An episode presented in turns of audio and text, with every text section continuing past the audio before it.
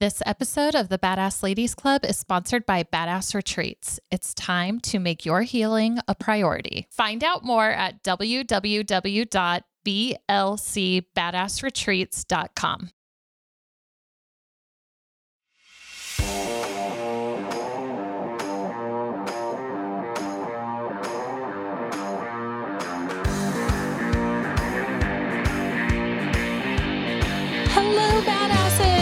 Welcome to the show. Today's a little different. I am by myself without Laurie Wallace, which is so weird. But I am joined here by some good friends of mine, um, Scott Tucker and Melissa Tucker. And I can't wait to get into a conversation with them. But first, um, before we get started, again, we are forever grateful for you for your support, for listening. So, per usual, call to action like, share, subscribe, um, rate, review. That is, uh, in the end, what helps us the most. So, if you could get on all of our social media pages, we are at the Badass Ladies Club on Instagram. We are Badass Ladies One Word Club on Facebook. We have a Patreon. We have a TikTok. We have all the things. Check us out. We would love to have you. Um, and we're going to talk about our badass of the day, which is Scott Tucker. Yay! Hey. Surprise. I mean, I don't know if I'm that much of a badass. I know. mean, you are though. So, well, I, I appreciate the compliment. Thank you. Glad to be here today. yay. Um, so Scott is a really good friend of mine. And um, he is Old friend, very, old very old friend. How We've long have we been friends? Long time. How many years? Um, I think we met in 2005 through some mutual friends, and uh, God, that's it's weird to think it's 16 years ago. yeah, that is That's a long time. It is a really long time ago. But um, Scott is a um, painter, writer, musician, toy collector. what, else do you do? You do everything. Uh, you know, that's about it. I mean, I you know played in bands forever. I've uh, my sister and I have been artists for since the beginning of time, back when Moses was on the planet. Um, you know, and yeah, I write for the Dallas Observer for arts and culture section, and I work in the uh, the uh, toy business, like the uh, you know vintage Star Wars, vintage GI Joe. Yeah. I work for a place called Dallas Vintage Toys where I'm a buyer and it's it's cool stuff, you know. I try to try to make uh make the most of my interests and passions and yeah, that's about it. That's awesome. And Melissa, his sister, is right here with us. And Hi. I've known Melissa for just as long. And she's also such a badass and um, is so beautiful, has the most beautiful hair I've ever seen in my life. As a hairstylist, I'm like always jealous of these curls. Both of you are just, they have like amazing heads of hair. Um, so that is so nice I know. I don't. I don't know really who we got it from. My dad kind of had straight hair. My mom. Well, I guess maybe in her earlier days she had kind of curlier hair. But yeah. yeah. we got this huge curly hair gene. I don't know where it came from, but we both got it. well, it's so awesome. I love big wild curls like on anybody. I love it. Um so Scott is doing me a solid today, both of you, because the person who was originally scheduled for this episode um, unfortunately had to cancel last minute and i was in such a frenzy trying to get someone to fill in and i i a called real frenzy. it was. I was panicking. I was text messaging. I called. I was like, "Did you get my text message?" He was like, "Uh, no." I was like, "Okay, well, this I is what so, happened." I got so many text messages. Checks, he never checks his. I was like, oh God, who died? I Oh, no, what like that's what you think when someone's like frantically trying to get a hold of you. And I was like, I need someone for my podcast tomorrow. And um, Scott so graciously agreed to come on. So we are going to talk about being present. We have other things to talk about too, but let's just get into the nitty gritty. When Scott and I were talking last night, we talked about enjoying the journey. Do we ever really arrive and being present? And um, I thought that Yeah. that was a really beautiful conversation. So, what does being present really mean to you? Both of you. Um, you know, I think, I think for me, uh, being present means being completely aware of where you are, what you're doing, and um, thinking about the time as it as it sits instead of worrying about the next thing thinking about the next thing thinking about oh what do i have coming up? This is okay but better is down the road. You know i think that i don't know through a lot of and especially i'm sure a lot of people feel this way after everything the world has been through over the past few years is that um, you know our days are numbered and we don't necessarily think about that until we're kind of confronted with death, whether it be, you know, the death of um, a loved one or, you know, even us getting really sick, or we just don't really think about that too much. Um, and maybe when you experience things like that in your life, whether it's, you know, like I said, yourself being sick or losing a loved one, it makes you recalibrate uh, your thought process. Wouldn't you say so, Melissa? Very much so. I mean, it's funny when people are on their deathbed, they don't really care about what their credit score was. They care about, you know, right? the connections they made with other people. Yeah. Did they leave a lasting impression? Uh, did they do everything they wanted to do? Did they go on that trip to the Italian countryside? You know, it's that's what it's about. It's about, you know, really almost pushing yourself to really fulfill your dreams and because i mean life really is short and they could be very small dreams too yeah. i mean it doesn't have to be you know the italian countryside it could be you know i'm going to shop at uh, whole foods now instead of uh, Tom Thumb i mean right.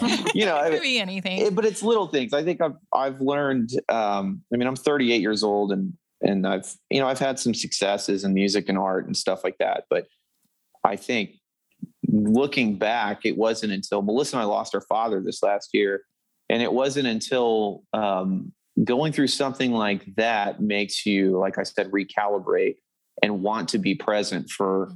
everything because all those little moments count. All the downtime moments when maybe you're not, you know, I mean, in our terms, maybe you're not playing a show for 300 people. Maybe you're playing a concert for 60 people. And instead of going, oh man, there should be 300 people here or whatever. I should be do. I should be this. I should be that. You know, you have to be real, be realistic about who you are, what you are, and enjoying the time that you have with the people you care about, and whether that be your friends or family.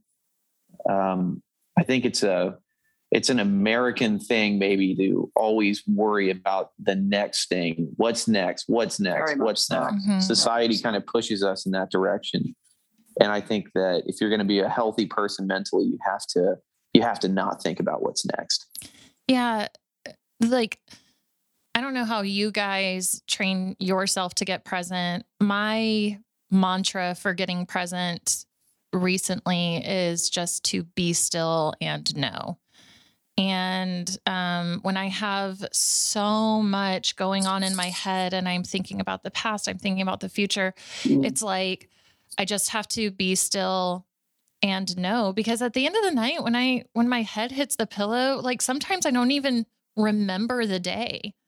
And I hate yeah. living that way and it's such like it's such a bummer when you realize like shit, I was on autopilot all day. I don't even remember what I did. I don't even remember these little moments I enjoyed. Um, when I mm. was doing like research last night on being present, I was reading blogs and all this stuff. This sounds kind of morbid, but you know, you had brought up death, and this one person wrote, um, you know, no one half asses dying. Like the way you die is the way you die, and you're fully there and you're fully present. So why are we half ass living? Wow. That's powerful. You know, yeah. and I was like, "Oh my god, that that is powerful. That wow. is really powerful." Like um and it just really made me think like, yeah, why are we half-ass living? And I never thought about it like in a sense of American culture, I guess because that's the only thing I know. If that makes sense. Yeah. Like so I don't know how other cultures really look at it as far as being present. And I think that, you know, as human beings, we're creatures of habit. We like to do what we're comfortable with and we get stuck in these records, these gears of life. It's we wake up, we have breakfast, we go to work, we come home, we have dinner, we go mm-hmm. to sleep. Mm-hmm. And it just becomes this record we play every single day. Then we realize, wow, five years have passed or, you know, 10 years have passed and we just kind of slept through it. What did we do in those those yeah. 10 years, you know? And right. I think, you know, um, I mean, I've definitely I don't know how Melissa feels, but I've I've definitely uh, kind of been caught in ruts like that to a certain degree. Uh, you know, the we all have to work so much just to keep everything going, and you know, we're Melissa and I have been very fortunate that we've been able to do our projects, and we we both have you know pretty cool jobs right now.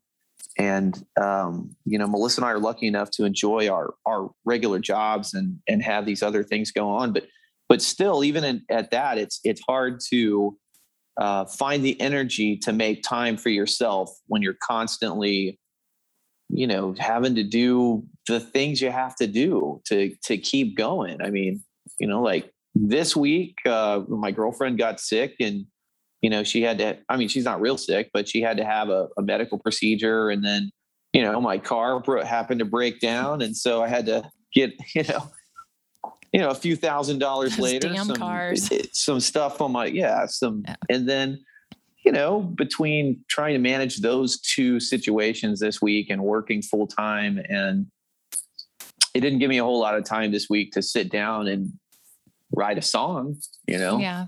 So we just kind of, we kind of manage and we just kind of get by as best we can.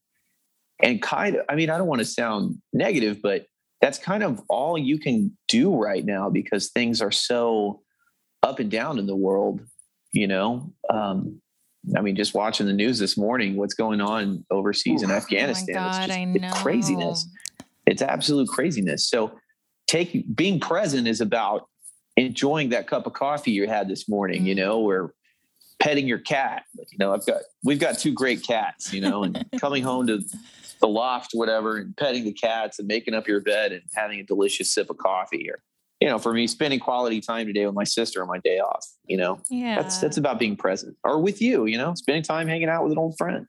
Yeah. Even if it's being recorded, Even, I guess. You know, I mean, it's fine. Um, no, I I hate everything that's going on because I'm like, more than anything, I just, you know, I mean, especially living where I live, I don't live out in Dallas right next to you guys. And more than anything, I just want to be like at the double wide drinking my yoo-hoo yeehaw and, you know, yes. like having a good time. But they're good. they're really good. For anyone who doesn't live in the Dallas area, they're really delicious. Um, which by the way, guys, I haven't even announced this like anywhere but you two know me pretty well. I'm not a cat yeah. person, but I got a cat. Awesome. um, she's a black cat. And Adelaide named her Molly. I mean, obviously, if I'm gonna have her name's cat, gonna be Molly. Molly, yeah. Oh, that's so cute. So, um, she's such sure an asshole, though. Well, thank you for telling us. You're a cat enthusiast, obviously, more than I anyone know, you guys, you guys are cat people, but um, yeah, like so being not a cat person, I'm more of a dog person. It's a whole new world for me. And mm-hmm. um, this cat is such an asshole. like, oh, yeah. She attacks my feet throughout the night, scares oh, yeah. the shit out of me. It's terrible. Um, but it's okay. We'll get through it. I hear that that's normal. Yeah. Yeah. yeah. Melissa's cats are a little bit more active than mine. Um, what do you have? What do you really? Mine are pretty lazy. I don't tell, know what you're talk. Talk. Well, I'll talk about Mike. Tell talk about your cat that you got from overseas, Melissa. Okay, this is this is a crazy story. I know. Okay. Okay. I'm ready story. for the cat story. So, I I always wanted. I mean, my cat passed away this past November. Mm-hmm. My black and white tuxedo cat, Biddy. I love the heck out of him, but you know, I had another cat that I was living with. And I could just tell she was super depressed because I mean, she's used to having a pal. She so, talks about living with another cat like it's a roommate. Like I was living with another cat. All right. And so, and so I reached out to this rescue group and there was just this beautiful white glowing cat that they had, but the cat was actually a rescue from Kuwait Um, and he just, they shipped him over here. And it's funny because when I reprimand him, I reprimand him in Arabic. I say, la, la, you know, oh when he does something bad and he's kind of understands. I mean, it, Melissa's guess. learning a whole new language to For this discipline her cat. That is dedication. It- oh, that really is dedication. That is good pet ownership. I will. Have I mean, talk say. about being present in the moment, you know?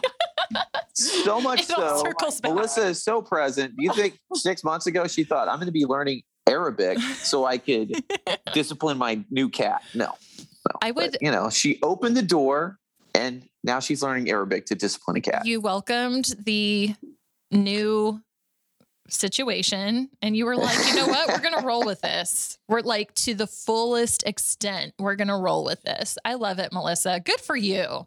He is a really sweet cat. He's very sweet. Just shop. like sleeps on my face all the time. Oh, But you know, I get like hair on everything. That's fine. I wear all black, but I have white cat hair on everything. It's great. Dang I should have thought that out better. I know my my dog is white and um she yeah all my work clothes for you know i wear all black to work all the time and so it's the Mhm. worst but anyway pets they're the best They are. They are, you know, But you you, know got to what? give them credit. And animals definitely live in the present. I, mean, was they about to say this really is like Yeah. on topic, even though we got a little off topic there. It really does bring us back to topic because I find that animals they live in the present and they bring me in the present.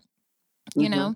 And so whenever I'm anxious or um you know, there's the saying that being depressed is fixating on the past and um being anxious is living in the future and living between the two is hell like quite honestly um but whenever i'm Yeah, in that, you got to find that balance. you know, Yeah, it's not so easy. I think we all, everybody struggles with it daily. oh god yeah and so whenever i'm in that space um i try to focus on something tangible um whether that be animals you know like they just need your unconditional love and they love you unconditionally. So i think that that's a great way to bring you back to the present.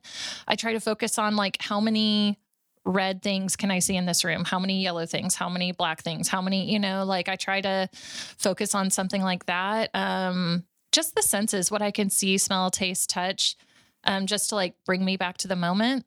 And meditation works for me. Like do you guys do anything or do you have any rituals or anything that like helps bring you back to the present whenever you're in that hell space? Um, I Since we went think you know, working in an office space, I, I notice lighting very much affects me, oh really? And very much so. So working in an office space, having you know those bright lights kind of beat upon you. When I come home, I don't turn on any like light bulbs or anything like that. I usually just light candles or have very, very, very soft lighting, and that just kind of just completely distresses me in so many ways. But I didn't realize how much light affected me till I started playing with light in my own space. And then that just really, really grounds me when I come home. So what about For you, me, I probably, um, I, uh, I come home and I, I hook up my guitar and I probably,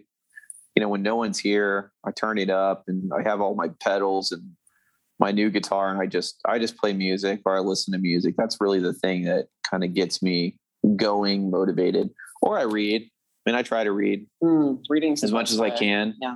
Um, you know, I, I think that, uh, I don't know. I, I think everybody deserves to carve out time for themselves. yeah I also like to go to concerts, you know, either by myself or, or, you know, sometimes Melissa and I go to concerts.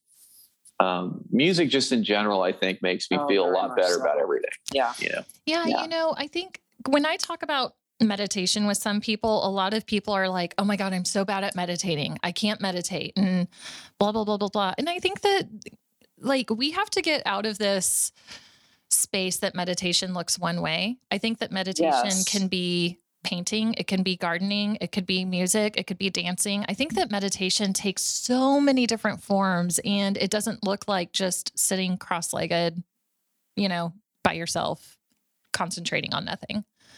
yeah, Yeah, I think meditating is is um, I mean being you know how can I say this doing doing something whatever it is that you like to do uh, and only living in that moment that very moment like you know it, for me it's playing guitar um, for probably for Melissa more it's painting.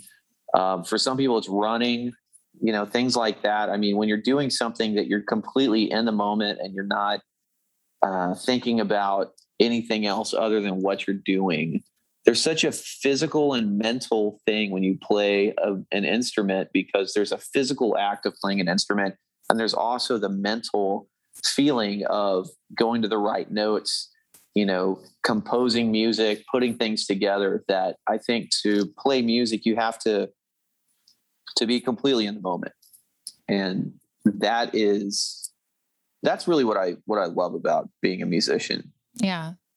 Well, because You I, know? I mean, I don't play an instrument, but I could imagine that when you are, there's really no room to think about anything else because you have there's to be not and, right there. and you know that whole living in the moment thing we're kind of talking about when you're when you play in a band and you're performing a show it is the absolute best feeling and melissa and i played together in a band called the orange for a long time and we had a we played a lot of shows and you know those those moments we all had together in that band were very special and and you know mean a lot. But um you know that band split up but just because that doesn't that isn't like a huge part of my life anymore doesn't mean that you know for melissa or i or even other musicians in the orange doesn't mean that those moments can't still be had. It's just you know maybe maybe look different you know maybe not even playing in a rock band maybe being a classical musician or Mhm. whatever melissa plays um, the clarinet so Yeah, I mean, when I experienced, you know, the highs of being a classical musician, um, it's funny because there are certain um, measures that I couldn't play or really practice by myself, but I had to play with the entirety of the orchestra to really nail it. Mhm. And it's just the adrenaline that comes with that, the the camaraderie, I guess, as well, um, really kind of spurs you into that moment. And it's just when you hit that high, it's un, I mean, it's unforgettable, but it's I- I, can't think of anything else that really beats that. You know, you know, as well as being in Scott's rock band, I also felt that too. It was, ah, that's pretty awesome. I know it really is the best. Being a performer like takes you just to another another place. I mean, and both of you know I grew up dancing. I just took my first dance Yeah. class Yes. in years. you know what Last you week. guys maybe not do not know this but you went to the same dance studio as kids we did. me Yes. and Melissa? yes No. Miss i Marilyn? just i just put two and two together you guys went to the same Miss dance Persis? studio Yes. I Oh grew my up at Miss gosh. Persis. How did we not know that, Melissa? I don't know. How That did you is know that? wild. Right. How did Scott know that? I saw jessica that you posted something the other day about it a memory and i was like oh my god melissa went there too. Oh my God. I was not talented or gifted at all. That- Like, so. girl whatever. No that was that's such a it's such a special place. Um it's my heart. I danced there from when i was 3 to 18 and now adelaide takes dance there. So it's home oh my me. god. Oh. Yeah. So i still go all the time still constantly there. Um but my yeah. dad and i used to hang out in the parking lot when melissa was having her having her dance recitals or whatever you know he'd tickle me and give me the drill bit and then feed me tacos or whatever Oh so a snow Scott, cone that's there was a even- snow Snow cone cone place by there That's even weirder because we didn't meet till we were all in college, but there we were, like kind of connected when we were kids. That's weird. Yeah, that is weird, isn't That is it? weird. God. Weird. Um, God, I love that. That's what I love about Arlington, though. Like, you know, Arlington is like a city, but it's also kind of everybody kind of knows everybody too. Oh God, yeah, everyone knows everyone. It's definitely a small world. For as big as DFW is, it is a really small world. I run into people everywhere. It's kind of a That's blessing and a curse. But That is very true. yes. Um, but yeah, like I, I took my first dance class in years um last week or the week before. And Oh my God, how did it go? Oh my God, it was awesome. Um, Yeah. so just to say, haven't danced in years, and I show up to this class and it was called a heels class, and I didn't really know what that was. Um, and the teacher was like, All right, ladies, we can either do like Rockette style heel kind of dancing or we could do 90s slow jams r&b let's feel it in our ovaries dancing and i was like oh, oh wow. my god and so of course the vote went to like 90s r&b so yes. the worst so K-Ci and jojo made an appearance yes and i mean it was so awesome I started out in sneakers. I went to heels. I ended in sneakers because, dear God, that was the hardest thing.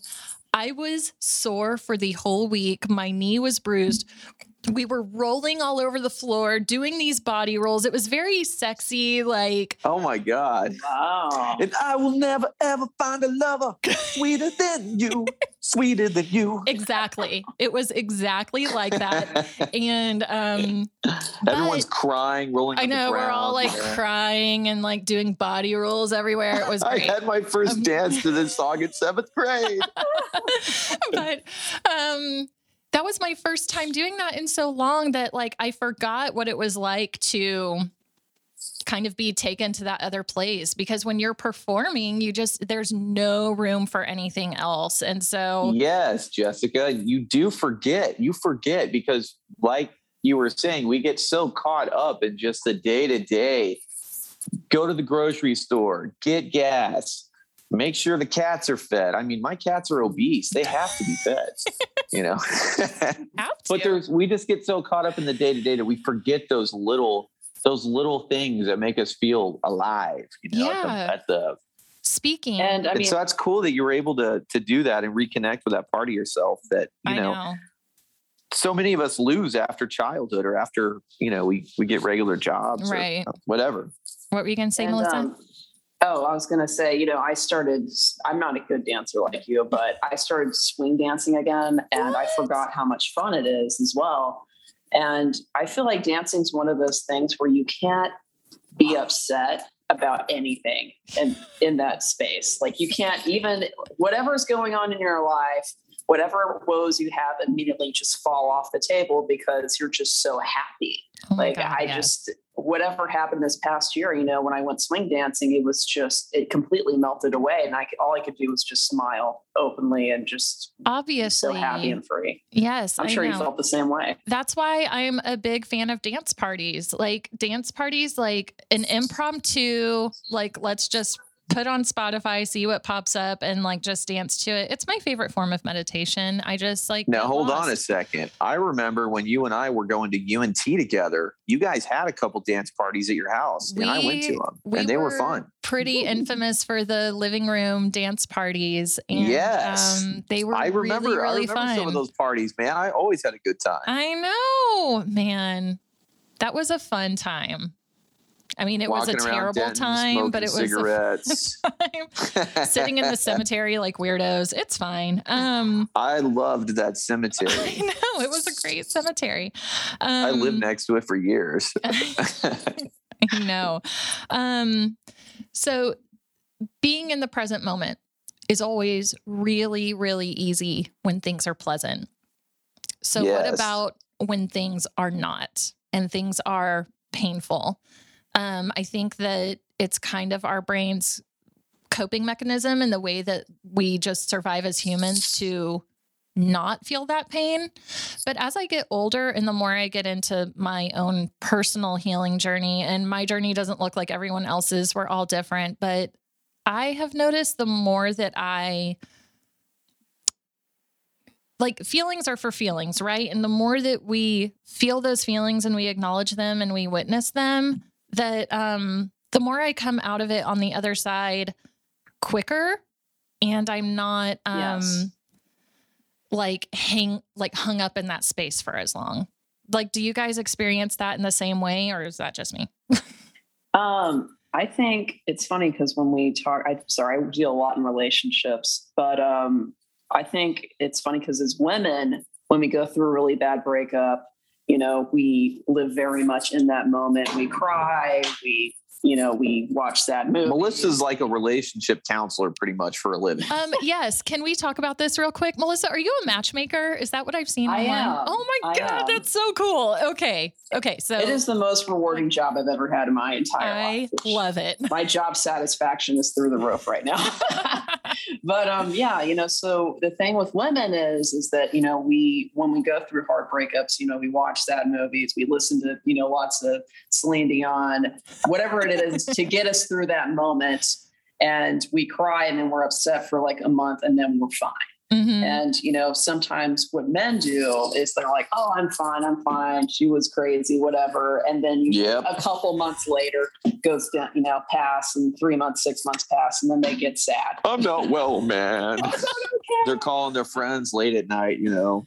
I really messed up with so and so. And it's like, well, I mean, I think, I also think that goes back to kind of toxic masculinity too, you know, with yes. suppressing your emotions, not showing Mhm. that you're upset. And then it, it slowly, it's like this rug, you shove all this stuff underneath and then the rug explodes one day.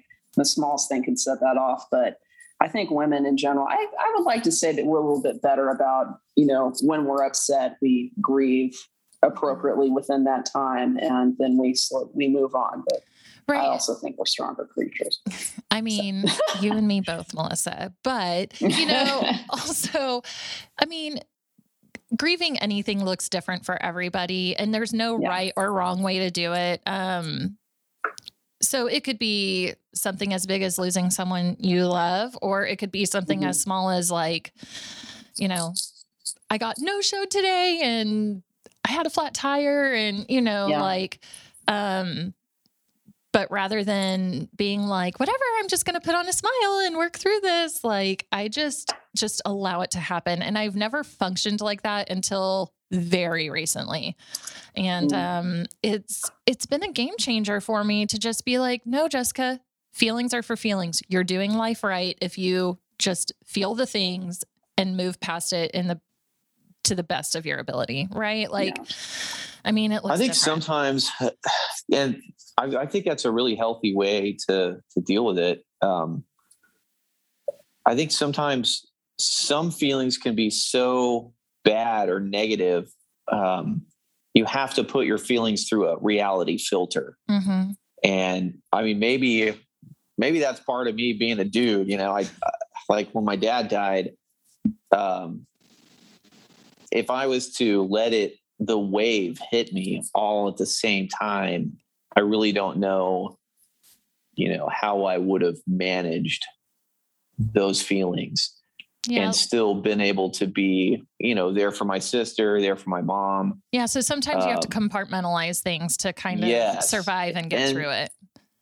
and you know i think when you when you lose someone like that you love there's a you do have to comp- i mean everybody's different i think it it's important for And us to say no everybody's wrong- different. Wrong there is no right and wrong to grieve somebody um the loss of a of someone you- love but um letting compartmentalizing and then dealing with those compartments you know not putting them off forever but dealing with them you know in a almost like a step by step process has helped me um, try to keep it together for everyone else in a situation like that. But you know, I mean, that obviously the the death of a parent or a, a child or a, a loved one that's an extreme situation. You know, Mhm. that's an extreme situation. It's not like, oh man, my car got repossessed or oh man, someone stole my car or something. I mean, anything physical like that can always, Always be, be replaced. You- Yes. You, know, anything like that can be replaced. But and so, you know, if someone's grieving because, you know, their my Gucci jacket was lost at the cleaners, you know, it's like, come on, man, grow up. you know. But I've seen Scotty grieve for those reasons. I Do you, are you speaking just- from I'm just kidding. experience? Did your Gucci jacket get lost? I don't have a Gucci jacket. No, he had a- I have a John Varvatos jacket. Okay. it was a Prada one. You know what? Melissa actually has me there. As I said that, that is true. One time the cleaners destroyed one of my nice jackets and I got really upset. He did. But that was before I dealt with real problems in life. You're like, I didn't know better. I didn't. And that's part of growing up. You, you know? know? what? That I'll is. be the first to say I grew up late. It's part of evolving.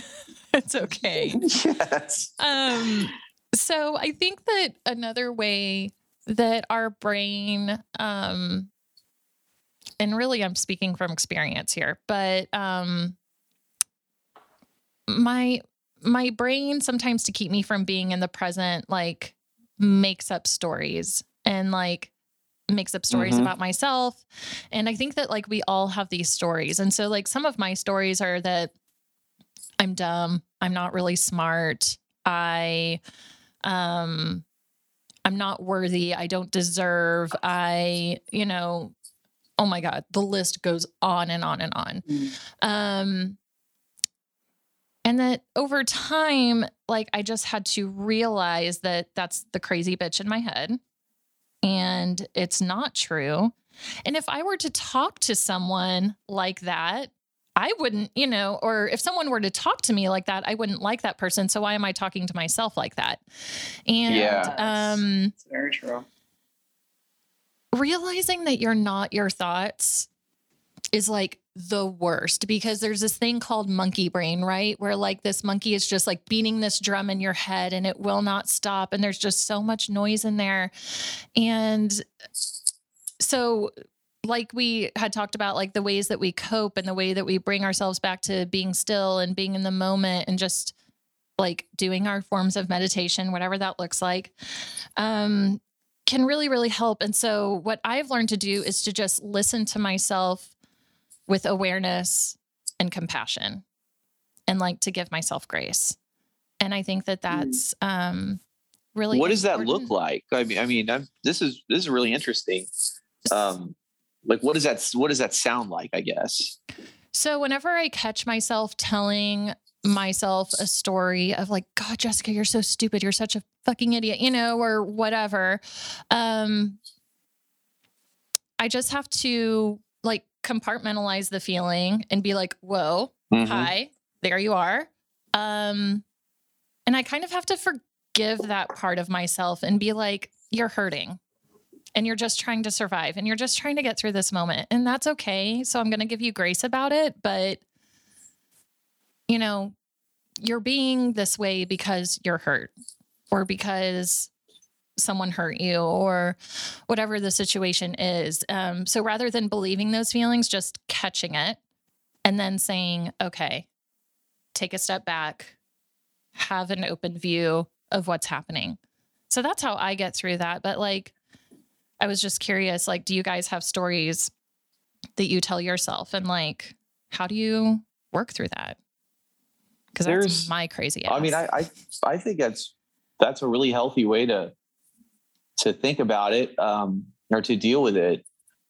You know, for me, I mean, something I kind of struggled with whenever Melissa and I were playing in the Orange, you know, I mean, everybody that ever knew our band, whatever, knows this hideous story, but you know, we were so close to getting a major record deal. And when you kind of make that jump from, you know, you're a musician to this is going to be my livelihood and the livelihood of my friends that we play music with, um, you don't take into consideration how shallow and superficial and how bullshit the actual entertainment music industry really is because we were at a position where um, you know, we were working with a pretty high powered entertainment attorney that was taking our stuff to major labels. And the kind of comments we were getting back from major labels really pissed me off. Mm-hmm. And they were completely, uh, you know, shallow, superficial, had nothing to do with anything remotely close to what our music was about, what we were doing, who we were as people. And they also didn't care.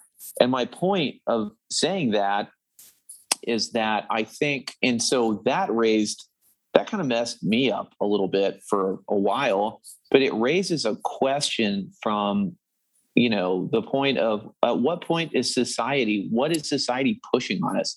as we're scrolling through Instagram feeds and all these people are look at me, look at my makeup today, look how pretty I am, or you know, from a musician standpoint, like you know, everyone has to look a certain way. Everybody has to be under the age of 25. Everyone has to be rich. Everyone has to have a beautiful apartment. Everybody has to have this and that to be accepted. I think that is a really big problem in our society. And I think that that little voice in our head that comes from insecurity is what it is, comes from a a bullshit place of things we are being sold. Mm-hmm. And a lot of that stuff isn't even real. I mean, it's photoshopped, it's clipped, it's, you know, right. put through 10 filters. And then those people that probably don't even really look like that or even have those. It's lives, total crap. You know? Right. Well, and I remember when that happened to you guys, and it was like, okay, so our feedback has nothing to do with our talent, our message, our music. It has everything to do with our aesthetic. like, really? yeah, I mean, me? you know, I, I don't like, want to get too hard into it, but they basically right. said we don't look like a band. You know, right. you guys don't look, you know, because there were people in our band from all kind of different ages and mm-hmm. walks of life and stuff. And yeah. I thought we looked pretty cool, and we certainly played the hell out of some shows. Yeah, and um, you know, but at the end of the day, the music industry is that they're selling a product. They're selling a product. You know, they're selling they're selling um, an image, really. Right. And, and, so those stories, a lot of musicians make no money off of music. They're just yeah. get paid to endorse products. Like, hey, we'll give you fifty thousand dollars if you post on your Instagram with this purse, or hey, well, mm-hmm. if you have this, you know, this new juice bar that opened up, here's a juice. We'll give you twenty thousand dollars if you post this is your favorite juice. You know, and people are paying their bills with this yeah. because they're social, you know, influencers or whatever. Right and it's it's the weirdest thing. I mean for someone from you know someone from i don't know I, it's just it's disgusting to me. Right. So those stories that we tell ourselves have been pushed on us through all these mediums you know that you're talking about and that's why we probably think like oh, I'm not pretty enough. I'm not good enough. I'm exactly. not worthy for this. I'm not, you know, because we're human beings. Yeah. We're we're we're we're flawed and perfect in our flaws to a certain degree, you know? Amen. Um yes. We're we all come in different shapes and sizes and ages, and we all everybody has a lot to offer. I mean, I think, I don't know. Yeah, I mean, no, I think I so that. too. I there i mean there is a lot of ageist things that happen and within our society that oh well you've passed this time and you've passed you know your your self-worth as you know a human being and it's not fair. I mean people can do whatever they want till you know the, the day that they pass. And i just yeah i don't know. Your life isn't over after 25 you know everyone's like oh man, I'm 27. I'm so old. It's like, no, oh you're oh not. God, no, you are you not. Are just not getting old. started. You are just, you're just figuring out who you are is what, what you're doing. Yeah. Okay. So, and so we beat each other. Uh, we beat ourselves up and we beat each other up because of something that we're being sold. And Yeah. it's, it's, you know, it's all bullshit. It is bullshit. What do It's you What do you do fair. with the rest of the 50 years of your life after you're 25? Just sit around and go, "Oh man, I was 25 once. It was great." I mean, talk about being in the present. You got 50 years to live. Right. Well, and know the I'm other saying? thing is, is like these bodies of ours, these vessels, like they're just so temporary. Like everything is just so temporary. And so, like we were saying in the beginning, like what kind of lasting effect are you leaving on the world? What's your legacy? And um, I think that at the end of the day, that that's what's important. So, F the industry for um, kind of pushing that on us. Um, Yeah, you know, I hate to bag on. I mean, look, everything has its place. You know, there's. I, I mean, I instantly went to makeup tutorials, but I think those are actually really cool. It's just that, you know, if we are being, uh, if we're all supposed to look a certain way, and we're supposed to do this, and we're supposed to do that, it's it's not a one size fits all. That's Mhm. not that's not humanity. That's not people. And part of being present is being able to be okay with yourself and okay with, you know, the fact that um, you know you may not fit the exact norm of of what you know someone's supposed to look like. I mean, you know, I don't fit the norm of what someone's supposed to look like. My head is giant. My hair is huge. I have to wear glasses. you know, um, I don't. I, I don't know. And sorry for the loud. There's a, there's a garbage man outside taking the trash out, and I live I live in, in uh, Deep Ellum, and uh, yeah, there's the garbage man is intense here. I'll just say. I was about to say it really is. Um, okay, so with that being said, thank you guys for your openness, your honesty, your vulnerability. Um, I thought it would be fun if we close things up with some rapid fire questions for both of you. All right. Are rapid you in? Fire. Okay. All right. I know this on the spot. Okay, Who goes first? Me or Melissa? I don't care. You guys decide. Melissa, you go first. It's fine. Okay. okay. These will be easy. It's okay. Where were you born? Oh, I was born in Duncanville, Texas, surprisingly. Scott? Uh, I was born in Dallas. Favorite childhood memory? Mm. That's you, Melissa. I would have to say uh, my 12th birthday party. Um, I used to have these giant Halloween birthday parties, and I remember we used to, like, there was like a stage of stage with built-in coffins, and my brother and his friends came out of these oh coffins. Oh they were dressed as ghouls to the song of Thriller, and then I danced with my dad, who was uh, dressed as Frankenstein, and that was like the best childhood memory I have. So that it was pretty amazing. awesome. I love Halloween though. That's just me. uh, favorite childhood memory for me right now. When I was about three or four, I used to dress up like kind of like a a Contra guerrilla. You know, I'd put, I'd put, uh, you know, like camo on, and I had grenades and stuff. And my dad would, you know, act like he was, I don't know, some kind of terrorist or something. We'd fight. I'd throw grenades at him, and he'd act like he got, you know, blown up and throw himself down the staircase. oh he'd go, oh, oh, oh, and he kind of roll down the stairs. Oh. And I, you know, I had a little, you know, fake Uzi and stuff, and mm. we we play, or we played knights and I would wear, um, you know, one of those plastic knight helmets and a net plastic knight shield with one of those plastic swords, and we'd actually really fight. We, you know, really hit each other. Sounds amazing. It was so um, much fun, though. I mean, you know. Favorite cocktail. You know, I just drink whiskey neat. So. oh my god. I know. I just that's what 2020 I mean, taught me is how to drink whiskey. Right. I mean, my I favorite whiskey, cocktail but... is an apple juice with gin and a lot a uh, mint, a little bit of mint. Really? Apple juice, gin, a little bit of mint. Awesome. Favorite TV show. Melissa, this is rapid questions. I, I, have to think about it. There's so many TV shows. Twilight Zone from uh, uh, the original Twilight Zone from the 60s. Now, see, I like Night Gallery. Same, I mean, Rod Serling, he mm-hmm. wrote it mm-hmm. too, but Night Gallery, I think, was is probably my favorite TV show. Okay. Favorite book? Rapid response. I know, but I, there's so many books, and there, I love I so know, many. Books. I know there's um, so many choices. It's probably probably Les Miserables by Victor Hugo.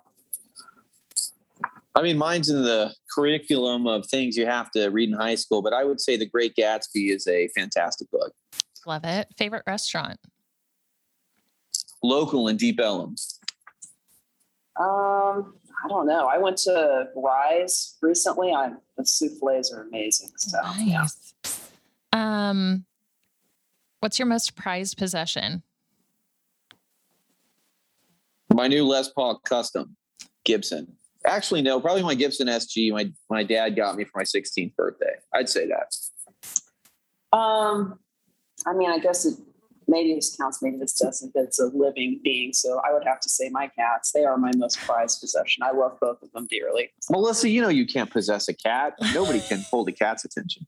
I don't know. They they listen to me, especially when I speak in Arabic now. especially when I speak in Arabic. I am their master. Does pineapple belong on pizza? Does what? Does pineapple belong on pizza? I'd eat some pineapple on a pizza. I mean, I've tried it. It wasn't completely and entirely revolting. It was okay. I, I need a no. cockroach on pizza. I love Oh my god! Ew! Oh my god! Um, Legs and all. a song that makes you cry. oh God. Rapid fire, Scott. Yeah, honestly, honestly, something that would make that makes me cry is probably the uh, the song they play in Star Wars and The Empire Strikes Back was my dad's uh, favorite favorite Star Wars movie. So it was playing the other day at Dallas Vintage Toys. I think it took everything in my power not to not to cry at work. Oh no, I mean, I know that's a that's heavy, but yeah, Melissa. I don't know. I try to I try to listen to songs that don't make me cry, just because That's the everything's been so depressing this past year. So it's all Katy Perry for Melissa. no, a song that makes you dance. lots you of dance. Madonna, lots of I don't know, Okay, whatever I throw in there. Lots of Fergie. so a song that makes you dance. So many songs. Anything by Hot Hot Heat, just about. I mean, anything by Prince, honestly. will Obviously. dance. I mean, you can't just sit there and not do anything. Obviously, You remember that song, Jessica? Bandages on my arms and my legs from you. Bandages, bandages, bandages. yes, I do. Hot Hot Heat. That'll make me dance. Okay, love it. Um, what's your favorite hidden gem in Dallas? Ooh. Probably my favorite restaurant, local. Okay, Um, I would. I mean, I love Cosmic Cafe. Cosmic Cafe is probably my favorite great. place in the entirety of DFW. um, There's a meditation room upstairs. It's just beautifully colored. I have never been up there. Yeah. Well, okay. Um, who is an artist everyone should know? Suede. 100%. The British band Suede. Okay. They go by the London Suede in the US. They are a life changing band. Life changing. I have to agree with that too. They really are a life changing band. They're the most beautiful band I've ever listened to. It's like Suede is Suede kind of came out the same time Nirvana did. Nirvana is one thing, Suede is another. They're complete opposites, but they're both incredibly fierce about what they do. It's Love just it. Suede is very uh, they're a very effeminate sort of we'll just say a very well-read band, if that makes sense. It's like I don't know, it, Suede is like the poetry of Lord Byron and the short stories of Oscar Wilde mixed with the Smiths. But his singing voice reminds me a lot of like a male siren coming out of the ocean. It's just beautiful. Really. If there's anything you take from this podcast, listen to the London Suede. The Okay. best record is called Coming Up. Okay. Um, going out or staying in? Staying in. Staying in. It used to be going out for me, but staying in.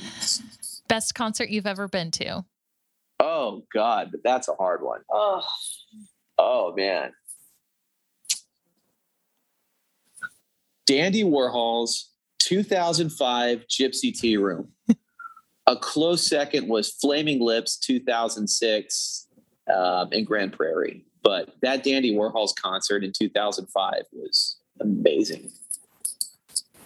Um, you know, I recently just came back from a Alanis Morissette Garbage concert, and I would have to say, seeing Garbage live, that just fulfilled so many, so many happy memories and dreams and everything for me. So I'm I, I have to go with what's present because I really enjoyed that, um, and it. I just I bought T-shirts. I screamed. I just completely screamed the entire time and jumped around. Entirely enjoyed enjoyed myself. So. I'm so jealous. Am I right in saying that I feel like I've seen pictures of Alanis Morissette with blonde hair? Yeah. Was she a blonde? And she looks fantastic. She looks so She looks great. hot. I was like, She's oh my god, that hair. I I mean, Yeah. and she had it like kind of braided back, but it was like all beachy and like rock and roll and wild, and it was uh Her voice is just unbelievable. She had the microphone like five feet away from her face, and she was singing, and you could Her hear energy, everything. I mean, she just She just exudes it pro- positive energy. I mean, she's just, she's God. incredible. so jealous you guys got to see that. Um, best concert you ever performed in? Mm. I would say House of Blues. We were pretty decent at House of Blues. Probably the Oranges first. Probably my favorite was the Oranges first CD release party at the Curtain Club back in. I mean, it's a while ago. You know, back in 2008. I think you were at that one. I probably when it was me was. and Aaron and Derek. Mhm. uh, I just remember we all wore white and we packed the place out. It was like you couldn't move; it was so packed. That was And that's back when you could smoke in clubs, which I personally liked. Yeah. I just like the smell of cigarette smoke. I'm I'm not a smoker, but I, I like the smell.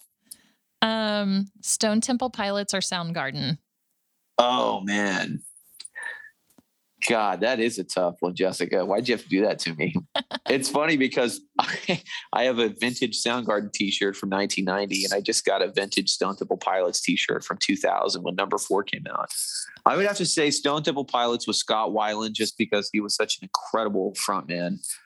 But um, yeah, I have to go with STP. Okay. I have to go with Soundgarden just because anytime Black Hole Sun comes on, I just completely stop what I'm doing and just Just I ca- I can't help but sing along to it. So um, are you guys on Team Free Britney? Uh, I really haven't been paying too much attention, but I think people should be able to do what they want with their life. It's part of living in the present. yeah. Huh? I, I, mean, I don't I don't keep up with the Nice way to news pull it around. But I agree. I think she should be able to do whatever the heck she wants. God knows she's worked hard enough. Seriously. Um, what's your favorite piece of art that you've ever created in any medium? Ooh, for me, it's actually a painting that I will never part with. It's called uh, Arthur Rimbaud in the Leading Lines of Los Angeles. It was a painting that I did right when Melissa and I got back from uh, playing in Los Angeles with the Orange. Los Angeles was such, it was my first time to go to LA, and it was such a crazy place. It was a place that was so extreme, um, extreme poverty and extreme wealth, right? Mm-hmm. So I came back and I painted a painting that was stark black and white, and I overlaid a uh, kind of a small uh, portrait of the the poet Arthur Rimbaud over it, and it hangs in my uh, loft right now, actually. But it's probably my favorite piece of art I ever made. Um, I would have to say my favorite piece of art I've made. I don't know. I've made quite a couple pieces. Most of my stuff is commission based and they're portraits. Um, but one that I did make for an art show was called uh, the uh, My Baby Shot Me Down, and it was a rendition of Madame X, John Singer Sargent's Madame X, and she's holding a smoking gun instead of having her hand on the table. And I like to think she just shot her husband or lover or whatever. It, it's I don't know. It's a very satisfying piece, and you can still see the smoke coming out of the barrel, and she just is kind of looking smugly down at him. You don't see him; you just see her and her triumphant gloriousness. So, Mm, love it. So, last question for both of you. What advice would you give your 22 year old self? Oh man, God. um, be more confident. I think that's my my biggest. That's the thing that held me back most um, growing up. Is I was really terrified of talking to people. I was very you know, quiet and introvert. I was recluse. I didn't know how to exude myself properly or, you know, just just to talk to anybody. And so I was suffered with, you know, confidence. And maybe that was just from, you know, feeling self what conscious about the way I looked or that I didn't look like everyone else. But I think I would tell myself just to be more confident, stand up for yourself, um, and not let everyone walk over you or tell you what to do. I mean, that's what I would tell myself. Um, probably I would tell myself to be a little bit more present for a lot of the things that that happen in life in my life. I mean, I know it goes with the theme we're talking about today, but I mean, there have been so many times that, you know, I was uh, thinking about the next thing when I wasn't completely present for everything, you know, whether that be relationships I've had or um, you know things I did career wise or mu- music wise. Be present more. uh, not not worry about the future because I, I, really used to be kind of a warrior, you know. Mm-hmm. I used I used to call Scotty the Chihuahua with an agenda because he was just like oh, he had all this energy, but he was always doing something, always thinking about what was next. And you know, I I was very calm growing up. He was very you know energetic, manic. yeah, manic. manic was a good way. Yeah. Well, you know, even even with my toy collecting, it's like so you know my I collected almost the entire Star Wars line from the 70s. And I'd, I'd, get something and I'd be like, all right, what's next? What's next? I think that's kind of what started the mm. obsession with what's next. Yeah. And that only stopped in probably in the past couple years, you know. So, okay, one more question just out of curiosity. What's your favorite um, piece in your collection, Scott? Um, there is a Star Wars figure named Yak Face, and my dad bought him for me when I was 11. He was $85 back in 19 94 and my mom was like are you insane? So i was talking to my dad. A piece of plastic. $85 in 1994 is the equivalent of like i don't know $1000 now. No i'm kidding. With inflation. But i mean uh, with inflation but no that's that's a chunk of money for a, yeah. 10 year old kid. Yeah. But you know i'm 38 years old. My dad bought that when i was either 10 or 11 i've had it this entire time. He was extremely proud of it. We this sounds like a a drug thing, but it's like we had a toy dealer that called. you know, he called my dad and said uh, his name was Bob. We got the goods. oh, Scotty, we got the that yak face. and so uh, I have yak face. He's and you know at Dallas Vintage Toys, uh, we sell them. We can't keep them in stock, and they sell for four to five hundred dollars, graded a thousand dollars. Wow! So it's just something that's really special to me because Dad bought it for me, and I've, I've I'll have it forever. I'll never sell it. Oh, I love that. Okay, guys. Well, thank you so much for stepping in last minute. You saved me. And Melissa, thank you for joining us like really last minute. I didn't even get yeah. to talk to you last night. Scott's so. like, hey, two hours ago before this, he's like, you should do this. I'm like, okay, sure. okay, sure. Yeah. Um, Thank you for having us. Yes, thank you so much. And for everyone listening, thank you so much. We will um, have all of Scott and Melissa's various projects in the episode notes where you can find them and what they're doing and what kind of art they're creating. And you should totally go check them out. So thank you again and have a great week.